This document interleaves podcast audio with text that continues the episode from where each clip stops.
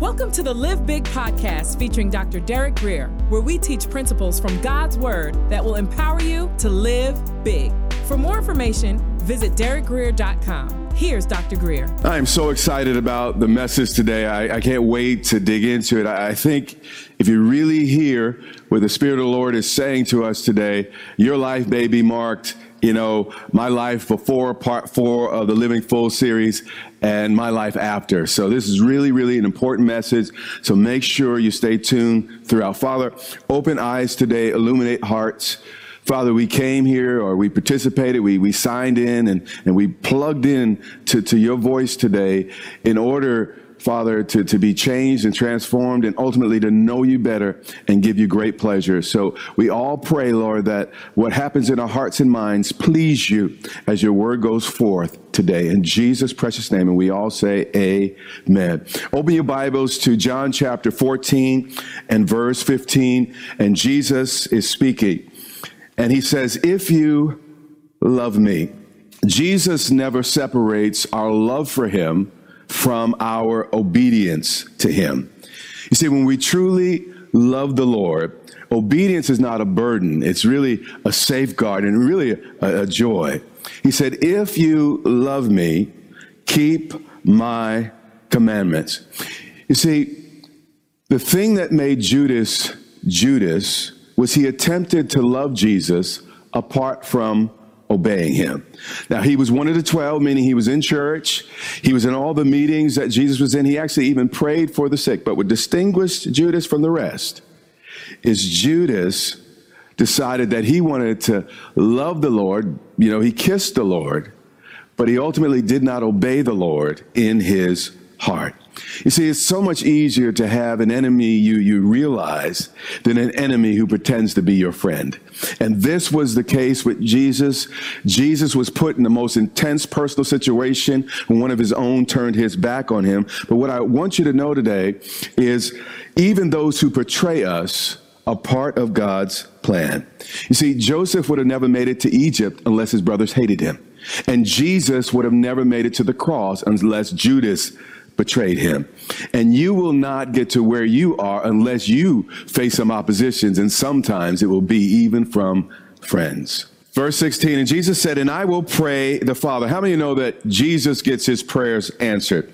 But when we're obedient to take the first step, God always provides the next. And I will pray the Father, and he will give you another. Now, the word another here is the Greek term allos. John could have used the term heteros, which means another of a different kind. Like a heterosexual is a person that is attracted to the opposite sex. We're in the same family, if you will, human family, but our genders are distinct. And he uses this term allos uh, to describe the helper. And allos, uh, unlike heteros, again, heteros means another of a different kind, but allos means another of the same kind. Uh, a writer, I think, really uh, illuminates this point really well, and I want to quote him. He said, imagine if you had an apple. After you had eaten an apple, you asked for, or he asked you, say, well, would you like another piece of fruit? Then he handed you an orange. That orange would be heteros, another of a different kind. So again, it's still in the fruit family, but it's another of a different kind. But if you ate the apple and asked for another piece of fruit, and that person handed you another apple, it would have been allos, another of the same kind. So the Holy Spirit and Jesus are not apples and oranges. According to Scripture, they are another of the same kind. They do not have different spirits, different personalities. They are singular in their persons, but they are united completely in their nature. Let's go back to the verse. And he will give you another, watch this, helper. Now, again, he's used the term allos, which means this helper will be of the exact same kind as Jesus. So this is important. Some people from different faiths have said that Muhammad was the prophesied helper. The challenge is Muhammad was of a very different spirit than Jesus. Others have, have all different types of things have been con- concocted in people's theological heads uh, to be this helper. But the helper's nature and attitude, his spirit, teaching, even his heritage was of the same origin of the Lord Jesus Christ. So when the Holy Spirit comes into your life, you do not get a different spirit than the one that was in Christ and the spirit that Christ was one hundred percent unified with. And he will give you another what? Helper. Now, the term helper here is very, very important. It describes someone that passionately and skillfully uh, advocates or argues your case. This term is also used for a lawyer uh, in the ancient world. So a helper is not a condemner. This is not someone that tries to get the judge to throw the book at you. This is not someone that tries to get you more time, extra time. This is an individual that comes alongside of you to be just like Jesus. He supports you in your weakness. He supports you even when you fail. He says it will, he will be another. Now, what happens is people make the Holy Spirit something very different than Jesus. Yes, they are distinct, but again, it's the same spirit, the same nature. And uh, if you say it's the Holy Spirit, but it's inconsistent with the teachings of the Lord Jesus, you do not have the same or the correct spirit. He says, and I will give you another of the same kind, helper. This means if Jesus performed miracles, guess what? The Holy Spirit, the helper, would perform miracles. If Jesus taught, guess what? The Holy Spirit would likewise teach. If Jesus is a person, likewise, the Holy Spirit is a person. Now, that may challenge your thinking because many of us think of the Holy Spirit as a force, kind of as a, a thing. But I want to read some scriptures that may surprise you. Romans eight and twenty-seven says that the Holy Spirit actually has a mind. First Corinthians twelve eleven says that the Holy Spirit has a will. Romans fifteen and thirty says that the Holy Spirit has emotions like love. Hebrews three and seven says the Holy Spirit speaks. First Corinthians two and thirteen says the Holy Spirit what? Teaches. Ephesians four and thirty says the Holy Spirit can be made to feel sorrow. Hebrews ten and twenty-nine says he can be insulted, he can be grieved, he can be upset. Acts seven and fifty-one says the Holy Spirit can be resisted. Acts five and three actually says the Holy Spirit can be lied to. So the Holy Spirit is not just a thing, not just a force. He is a person with force. He is a, a, a person. And it's vital that we understand that uh, uh, he is as real as Jesus is real and was real two thousand years ago when he walked the seas of Galilee. And I will pray the Father, and he will give you another helper. But notice here that he, that he, that he, not it, that what? He. So we see the triunity of God here. We see the Trinity here. The Son prays, the Father hears, and the helper is given. But again, notice the helper is not an it, but a he. Did Jesus get it wrong? No. He knows the Holy Spirit, and the Holy Spirit is a person just like Jesus, that he may abide with you forever. Now, Jesus only lived on the earth for thirty, thirty-three uh, plus years or so, uh, but the helper is with us forever. And here's the deal. With all the changes going on in the world, we need someone that's constant. We need someone that's unchanging. We need something and someone that's permanent. And we see here, really, the Holy Spirit is the pearl of great price. He's the one we would leave all others for, just for the one. And then in verse seventeen, he calls the helper the Spirit of truth. So we know that this helper, and we're, we're going to see this clearly, more clearly in a couple moments, is actually the Holy Spirit. The Spirit of what? Truth. Now, Galileo said that math is the language that God created the universe. So the Bible says here that the helper is the Spirit of truth. The Holy Spirit is the math that put the earth in its precise spot and distance from the sun.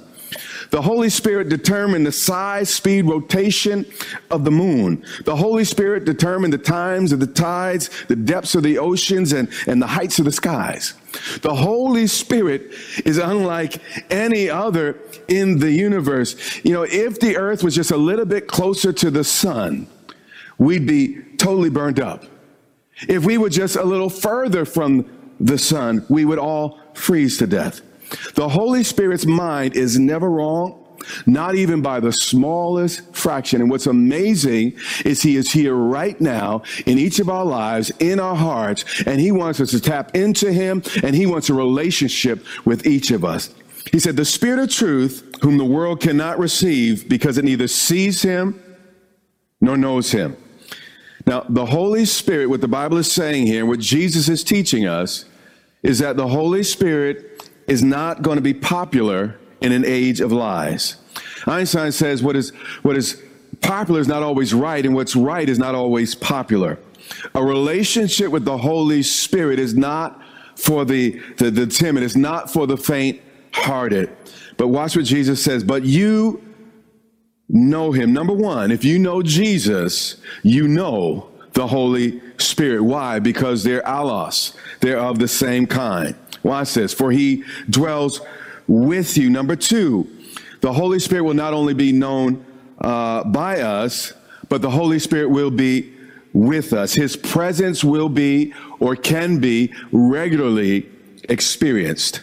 And then he says, number three, and will be in you. So the Holy Spirit will not only be known by us, he will not only be with us, but he will be in us. You see, the Holy Spirit is in our lives to remove all distance between us and God. So whenever you feel far away from God, guess who moved? He says, I will not. Now, Jesus speaking. Now, his word is red letter. This is the word of the living God. He says, I know how you feel. I, I, I, I know that this is some amazing information I'm giving you. But he says, I will not leave you orphans. Literally, I will not leave you fatherless. I will not leave you without my presence. I will not leave you without my strength. I will not leave you without my counsel. I will not leave you without my provision. I will not leave you without my protection.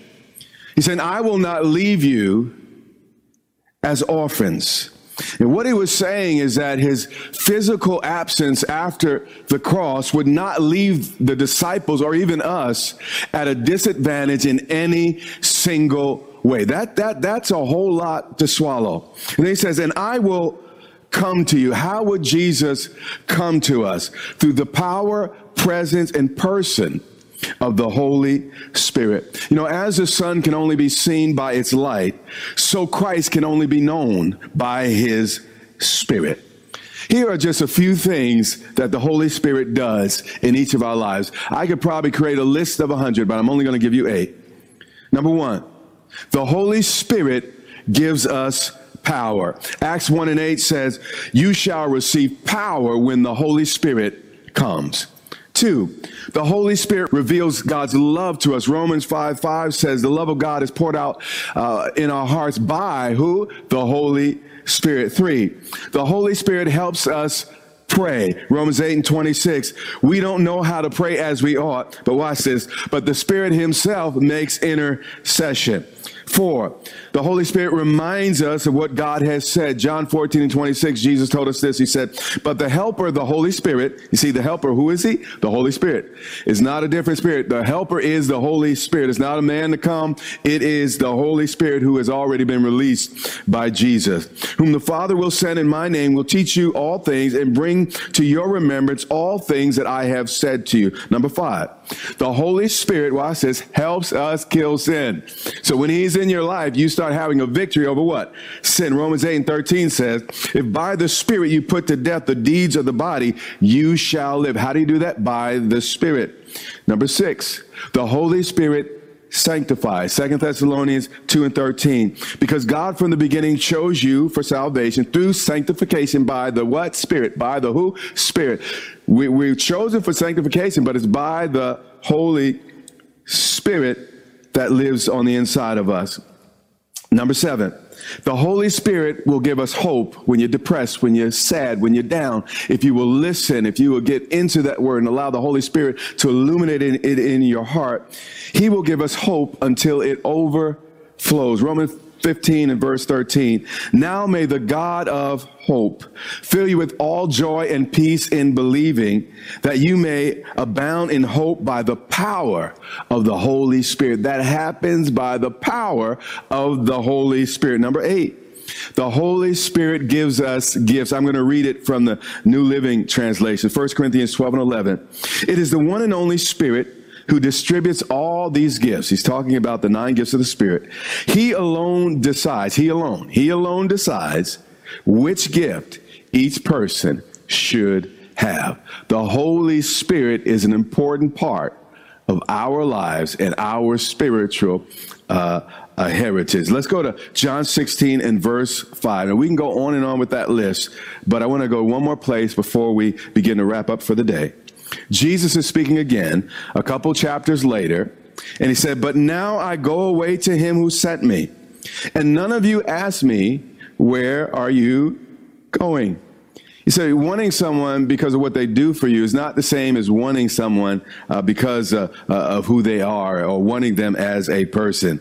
And this was the case with the disciples. They they did love Jesus to some degree, but they really loved what Jesus did for them. And here's the question. Are you following God for the loaves and the fishes like a lot of people in the crowd? Or are you following him because you know he's the way, the truth, and the life? Are you listening today because you just want a little bit of, uh, of fire insurance? Or because you love the one who loved you first? And this this is important. We got to make sure our motivation for following God is, is, is clean. What's amazing is, it, despite sometimes we're, we're really, a lot of times we're just kind of using God. We run to God and we're in trouble, and then we, we leave him. Many times he answers our prayers anyway. But if you really want a, a, a mature and a solid relationship with God, you need to love him just for who he is. And sometimes, you know, everything in my life seems to be going sideways, but I just, you know, Lord, because of who you are, I worship you. Because you are good, because you are gracious, because you are merciful, Lord, you, you have been kind to me. And even if you, you don't do anything else ever again for me, Lord, you have been so good to me up to this point. Lord, you have done so many things, and I am grateful. So we have to not only love God for, for what he does, but also for who he is. Why? Because what, what if you don't get the prayer answered? I mean, what, what if, you know, the things don't go the way you plan? Well, if it's all about what God does, you're really not going to make it in the long run, because it's a real devil that sometimes tries to get in the way of answered prayer, that tries to get in the way of our, our perception of, of what God's doing and not doing in our lives. And we got to make sure that our love is, is really in him and not just what he uh, has done for us lately. Though, I'll tell you, he, you know, the, the sun came up today. That was a whole lot for God to do, but he, and he did it just for me. And, and that's enough for me to be grateful. Verse six. But because I have said these things to you, he told him that he was not going to be with them in the same way in the future. Sorrow has filled your heart.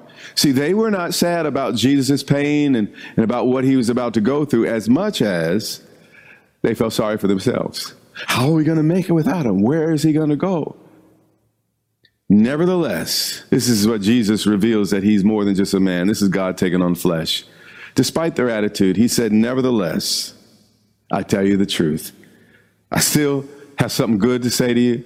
I have a promise I want to give to you. I know you're not thinking about me, but I want to meet you right where you are. He says, I tell you the truth. I'm going to tell you something that's really hard for you to imagine.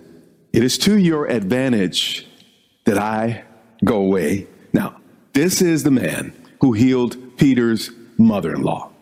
This is the, the man that an angry mob tried to kill, actually tried to throw him off a cliff, but he walked right through the midst of that crowd and they did not harm him.